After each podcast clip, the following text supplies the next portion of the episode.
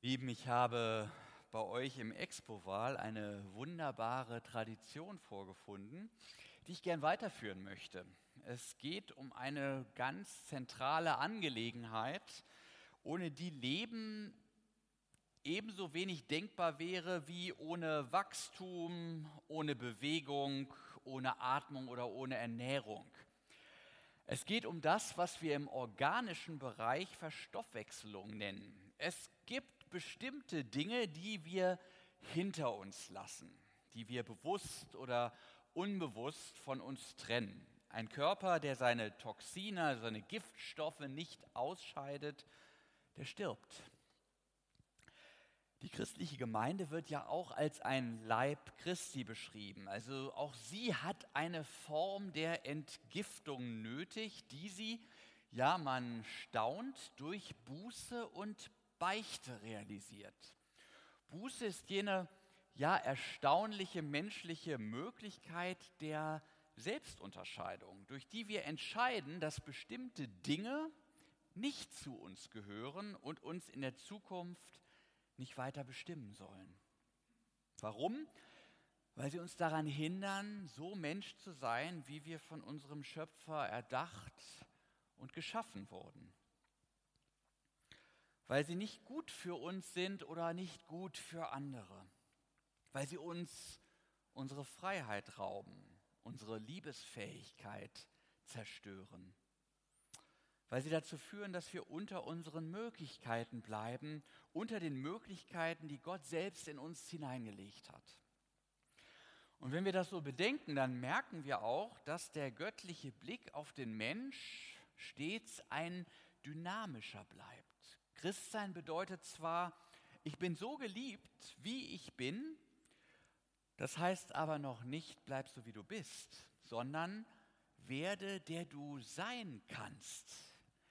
In dir steckt so viel mehr, weil Gott dich nicht nur so einigermaßen hingestümpert hat, sondern ja wunderbar gemacht hat.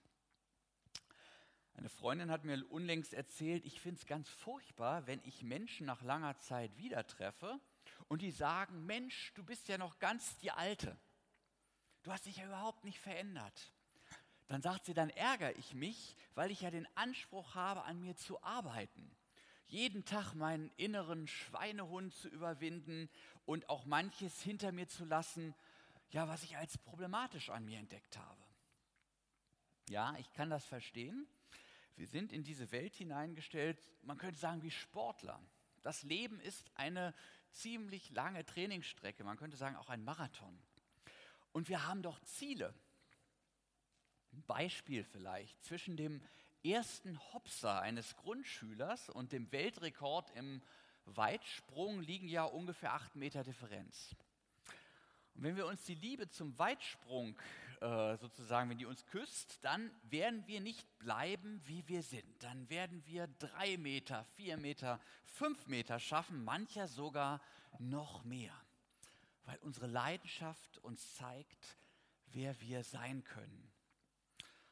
Und wer von Gottes Leidenschaft gepackt wird, wer erkennt, dass Gott aus Liebe Mensch wurde, um den Graben zu uns Menschen zu überspringen, der wird an seiner Beziehungsfähigkeit zu seinem Schöpfer und zu seinen Mitmenschen arbeiten, weil er plötzlich merkt, wie viel lichtvoller das Leben ist, wenn wir lernen, Gott neu zu vertrauen und unsere Mitmenschen mit seinen Augen zu sehen. Ich muss bekennen, das geschieht nicht von heute auf morgen, sondern ist ein lebenslanger Prozess. Die Bibel spricht von einem Aufhellungs-, von einem Reinigungsprozess, wie man sonst nur von Waschmitteln kennt. Wir hören auf den ersten Johannesbrief. Da spricht der Evangelist Johannes leidenschaftlich. Da sagt er, das ist doch die Botschaft, die wir von Jesus gehört haben und euch verkündigen. Gott ist Licht und in ihm ist keine Finsternis. Wenn wir sagen, dass wir Gemeinschaft mit ihm haben, mit Gott, und wandeln doch in der Finsternis, so lügen wir und tun nicht die Wahrheit. Wenn wir aber im Licht wandeln, wie er im Licht ist, so haben wir Gemeinschaft untereinander und das Blut Jesu, seines Sohnes, macht uns rein von aller Sünde. Wenn wir sagen, wir haben keine Sünde, so betrügen wir uns selbst und die Wahrheit ist nicht in uns. Wenn wir aber unsere Sünden bekennen, so ist er treu und gerecht, dass er uns die Sünden vergibt und reinigt uns von aller Ungerechtigkeit. Wir haben es hier also mit einem Geschehen zu tun, das man ein wenig salopp als systematische Müllabfuhr bezeichnen könnte. Ich trenne mich von dem, von dem ich beschließe, dass es meiner Beziehung zu Gott und den Menschen nicht gut tut, ja sie sogar vergiftet. Das benenne ich in einem möglichst präzisen Schuldbekenntnis. Denn was wir aussprechen, das haben wir durchdacht, das haben wir gebündelt, das, dem haben wir einigermaßen Gestalt verliehen und können es dann auch in Frieden loslassen. Und dann kommt hier von jemand anderem ein zweites, ein Vergebungswort, das uns das Versprechen Gottes dann auch noch einmal ganz konkret und ganz persönlich zur Realität werden lässt. Und das ist viel gewichtiger, als wenn ich es nur in Gedanken spreche. Da fragt, mich dann nämlich, fragt man sich dann nämlich mitunter, habe ich mir meine Sünden nun selber vergeben? Oder ist da wirklich einer, der sagt, passt schon, guter? Und der es dann auf sich selbst nimmt und sagt, ich lösche das, ich schmeiß das weg. Es ist so, als ob es nie geschehen wird, war. Deine Sünden sind dir vergeben. Es wird ja viel über die katholische Beichtpraxis geschimpft, wenn man da extra zu so einem Priester gehen soll und in so einer spirituellen Telefonzelle sitzen muss, statt es Gott direkt anzuvertrauen. Und ich finde, ja, es gibt manches an einer ritualisierten Beichte mit all ihren falschen Routinen und der Gefahr der Banalisierung zu kritisieren. Kann man machen. Aber an dieser Stelle wittere ich eigentlich eine ganz andere Gefahr. Die, ist, die liegt woanders. Wenn einer sagt, das kann ich Gott doch auch selber sagen, da brauche ich keinen anderen zu, da würde ich fragen, könnte es auch sein, dass du nicht zu einem anderen gehst, weil es dir schlechtweg unangenehm ist, vor einem Mitmenschen das zu bekennen, was anders in deinem Leben hätte laufen sollen? Was ist dann davon zu halten, dass dir das vor dem schlechthin heiligen Gott überhaupt keine Probleme bereitet? Oder zumindest nicht so sehr wie die Zumutung vor einem anderen Menschen zu beichten, der vermutlich genauso viel Mist im Leben baut wie du. Normalerweise wäre doch das Umgekehrte zu erwarten. Je größer der Abstand, desto größer die Scham. Wenn ich beispielsweise samstags mit abgetragenen Jeans und Schlabberpulli im Garten arbeite, rede ich locker mit meinem Nachbarn über den Gartenzaun, der genauso geschmacklos gekleidet seinen Garten hakt. Aber ich geniere mich im Gegensatz, ähm, wenn ich von meinem Arbeitskollegen gesehen werde, der im perfekt sitzenden Anzug an meinem Gartenzaun vorbeiflaniert und sich aus dem Modekatalog offenbar zusätzlich zum Anzug noch passend das Model abgegriffen hat, was dann formvollendet in seinem Arm ruht. Und da mein Körpergedächtnis das abgespeichert hat, wie komisch man sich da fühlt, kann ich mich der Frage nicht erwehren, könnte es deshalb sein, dass du Gott in seiner Heiligkeit möglicherweise nicht ernst nimmst und stattdessen dein vermeintliches Beichtgespräch mit Gott eher so eine Form von resonanzlosem Selbstgespräch und deshalb auch Selbstvergebung, so eine Art selbstprogrammierter Reset ist. Ist Gott für dich der harmlose alte Mann, ganz fern und apathisch, ganz weltfremd im Himmel?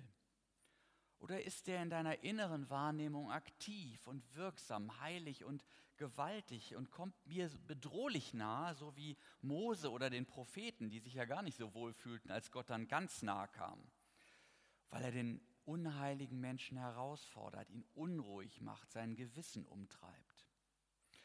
Selbstvergebung wäre dann allerdings ein Missverständnis, wie wir es auch umgangssprachlich immer wieder zu hören bekommen. Kommt einer zu spät und sagt, ich entschuldige mich. Kann er aber gar nicht. Er kann lediglich um Entschuldigung bitten. Und es liegt dann an der Gegenseite, ob sie ihm die Schuld erlässt, ob sie ihm vergibt und ihn entschuldigt. Das ist kein Automatismus, sondern ein Gnadenakt, der keinesfalls erwartet oder gar gefordert werden kann. Ich stelle euch die Antwort anheim, weise euch aber darauf hin, dass da eine Gefahr liegt, auch in den summarischen Beichten im Gottesdienst, wo wir so leicht im Halbdunkel der Masse abtauchen können, weil ja schließlich jeder Sünder ist und damit im Grunde auch keiner. Das ist so wie damals in der Schule. Du kommst mit einer 5 nach Hause und sagst, kein Wunder, die Arbeit war ja insgesamt unterm Strich. Meine Freunde haben auch alle eine 5. Unser Gewissen ist da irgendwie klüger. Das lässt sich durch gaußsche Verteilungskurven nicht hinter die Fichte führen. Mangelhaft bleibt mangelhaft, falsch bleibt falsch. Und wenn ihr merkt, dass ihr ein Gespräch braucht, dann nehmt das ernst und sprecht mich gern an. Wir finden dann einen Termin, das ist kein Problem. Es soll euch auch nicht beunruhigen, dass ihr da möglicherweise Dinge ansprecht, die den Seelsorger schocken könnten. Ähm, dazu möchte ich zweierlei sagen. Wenn ihr wüsstet, was meine Biografie mir schon so alles an Dingen zugemutet hat, dann wärt ihr da nicht besorgt. Außerdem bin ich ja nicht nur einer, der auf der Empfängerseite sitzt, der Beichten abnimmt. Ich brauche das ja selber auch. Ich profitiere von der Erleichterung und von der reinigenden Kraft der Beichte. Ich finde Beichte super. Und darum sage ich euch ganz klipp und klar, jeder kann, keiner muss, aber ich empfehle es euch einfach, weil es eine große Bereicherung fürs eigene Leben sein kann. Mancher denkt vielleicht auch, der Pastor bietet das an, weil er Spaß an delikaten Geschichten hat.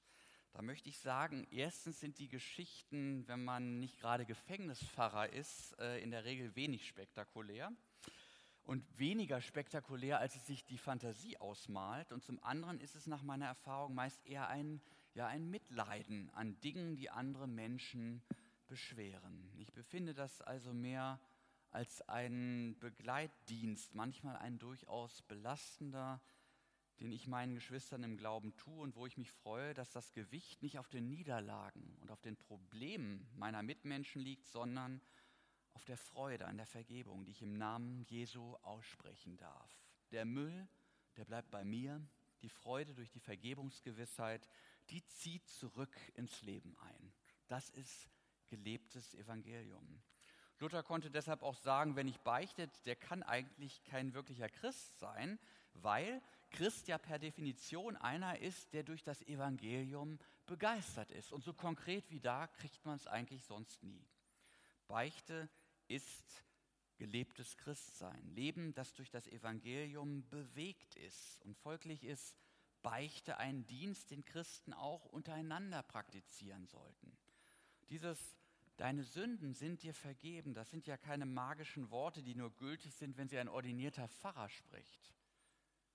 Sie sind Jesu Geschenk an seine Gemeinde, an uns alle. Er sagt, bleibt nicht auf eurer Schuld sitzen. Erinnert euch gegenseitig daran, dass Gott eurer Sünde nicht mehr gedenken möchte, wenn ihr sie aufrichtig bereut. Ich finde, das sollte viel stärker die Kultur der Christen untereinander prägen, dass man statt immer nur so zu tun, als ob man alles im Griff hätte und Schuld und Sünde immer nur so ein Problem von anderen ist, dass man offen zugeben könnte, ich habe da was falsch gemacht. Ich bin hinter meinen Möglichkeiten zurückgeblieben. Ich bin da jemand Liebe schuldig geblieben oder habe mich in falschem Ehrgeiz vor lauter Arbeit selbst vernachlässigt. In der Start-up-Szene wird gegenwärtig Fehlerkultur als absoluter Innovationstreiber gepriesen. Dass die Leute auch mal herzhaft scheitern dürfen und man dann sein Learning daraus zieht, wie es dann so schön neudeutsch heißt.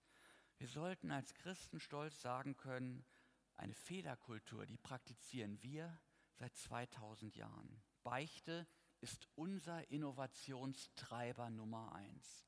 Bei uns gibt es Total Reset und Restart nach Bedarf. Stellt euch das mal vor, wenn wir so mit unseren zwischenmenschlichen Problemen umgehen würden. Dann würden die Leute auch nicht so zwiespältig über diesen verheuchelten Laden Kirche denken, der Wasser predigt, aber Wein trinkt. Wenn man es den Kritikern wie kann, kann man es den Kritikern verdenken, dass sie Spaß an der Fallhöhe haben, wenn diejenigen, die sich als moralische Wächter aufführen und als Gemeinschaft der Heiligen feiern, wenn die einen Missbrauchsskandal an der Backe haben? Ist doch klar.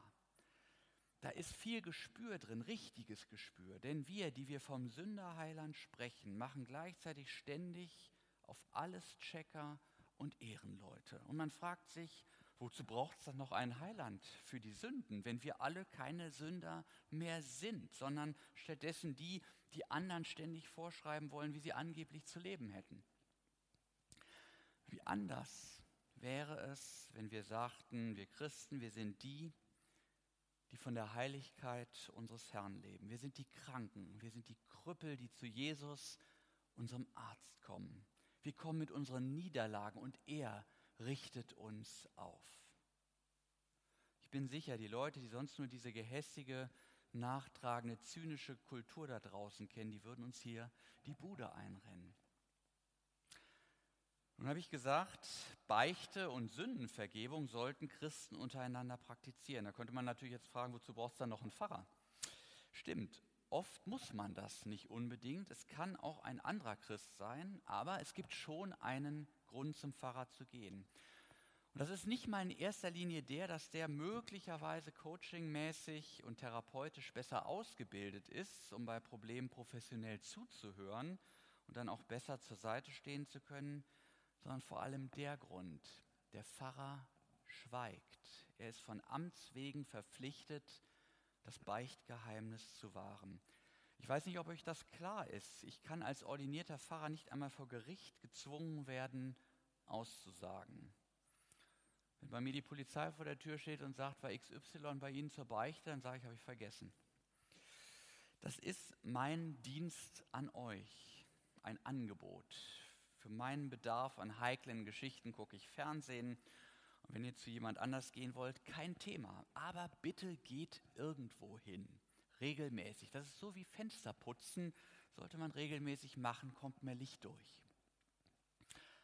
Und jetzt sagt mancher, ich wüsste gar nicht, was ich da erzählen sollte. Ich lebe eigentlich so ein ganz normales bürgerliches Leben. Da kann ich raten, nicht nach spektakulären Geschichten zu suchen oder sich gar was auszudenken, also um sich das Beichtgespräch durch ein spektakuläres Problem gleichsam zu verdienen, sondern ganz einfach mit der Frage zu beginnen, wo bin ich eigentlich Liebe schuldig geblieben? In meinem Umkreis, der Familie, der Arbeit, Schule, im Ehrenamt. Wo habe ich möglicherweise sogar korrekt aber mit kaltem Herzen gehandelt?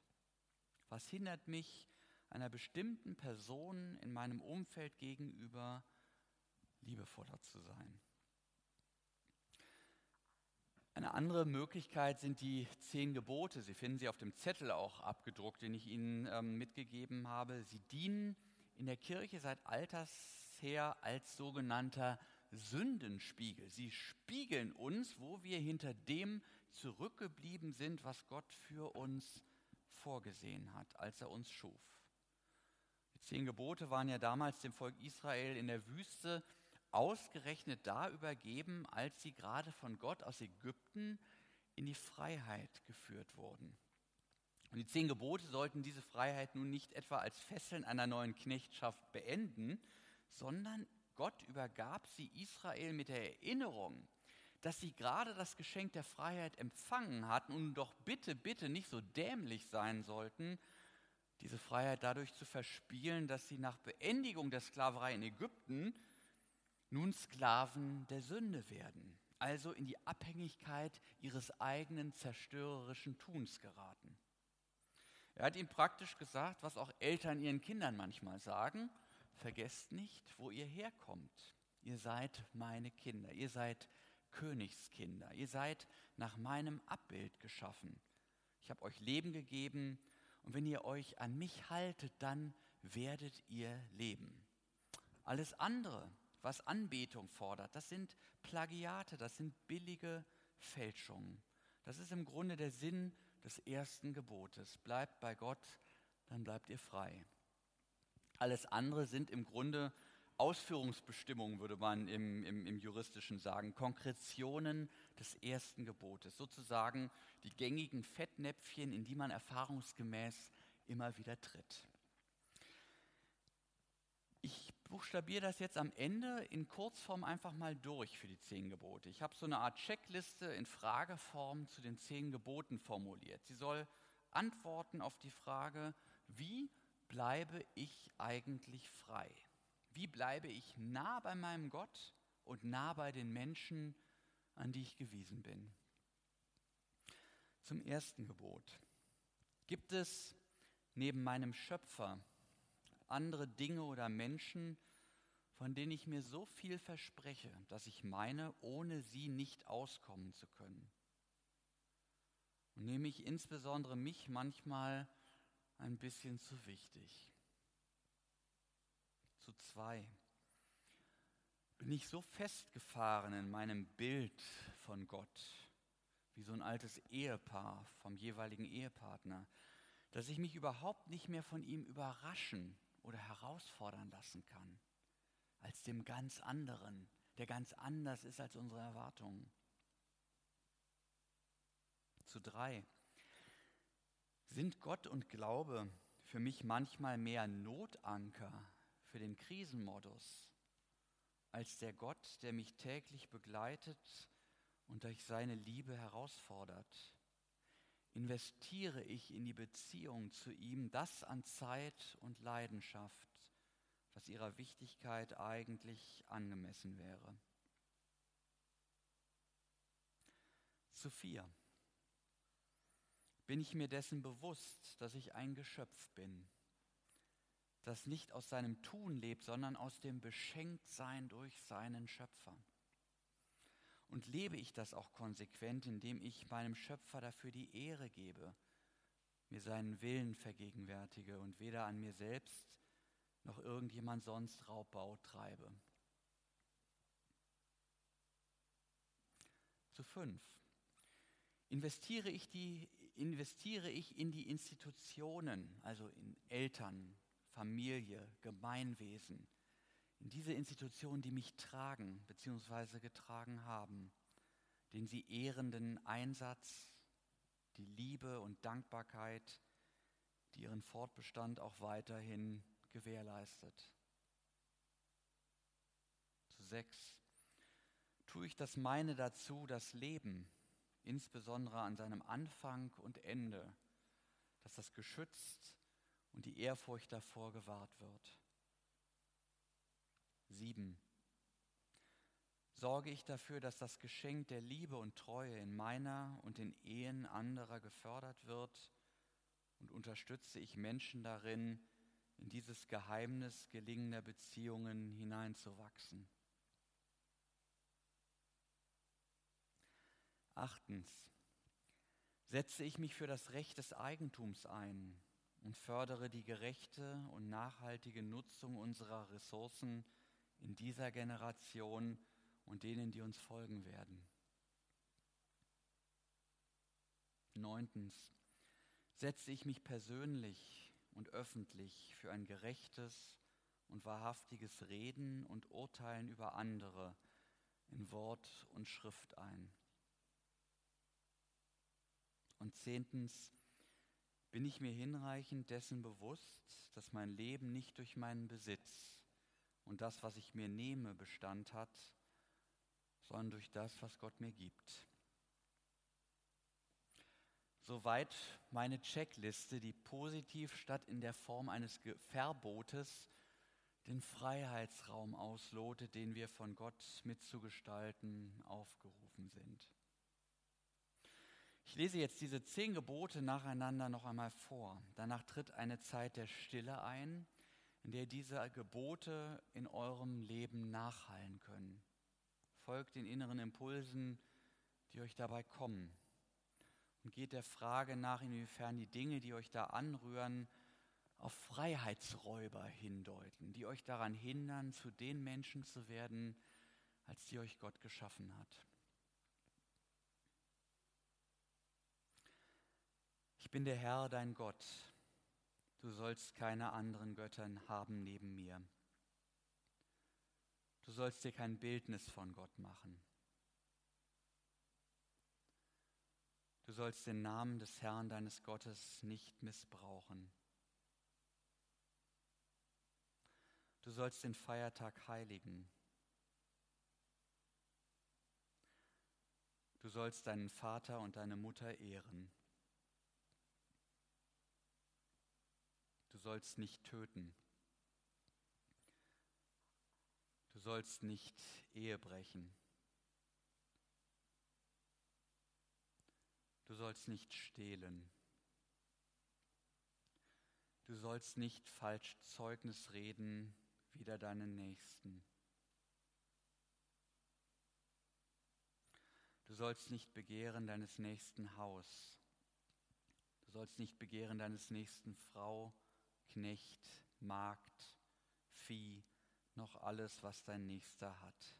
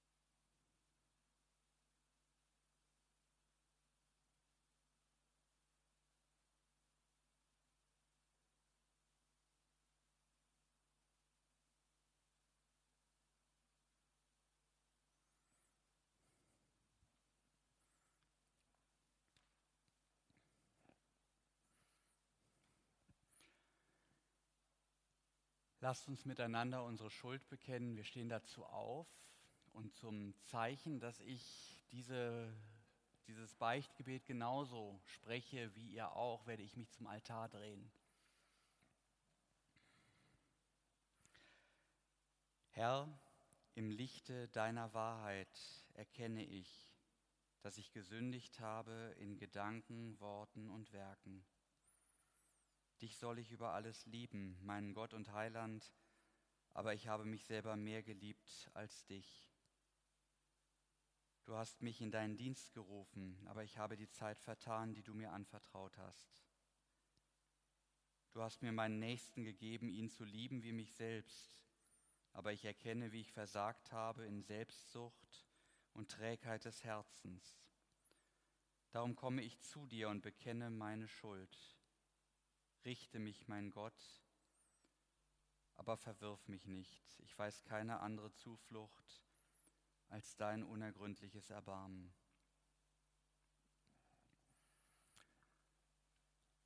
Und so frage ich dich, findest du dich in diesen Worten wieder? Bekennst du, dass du gesündigt hast und bereust du deine Sünden? Bittest du um die Vergebung deiner Sünden im Namen Jesu Christi? Und glaubst du, dass die Vergebung, die ich dir zuspreche, Gottes Vergebung ist? So antworte ja. Was Gott euch in der Taufe gegeben hat, Vergebung der Sünden und Befreiung von der Macht des Bösen, das wird euch heute neu zugesprochen. In der Vollmacht, die der Herr seiner Kirche gegeben hat, spreche ich einen jeden von euch frei, ledig und los. Dir sind deine Sünden vergeben. Im Namen des Vaters und des Sohnes und des Heiligen Geistes. Amen. Wir nehmen wieder Platz.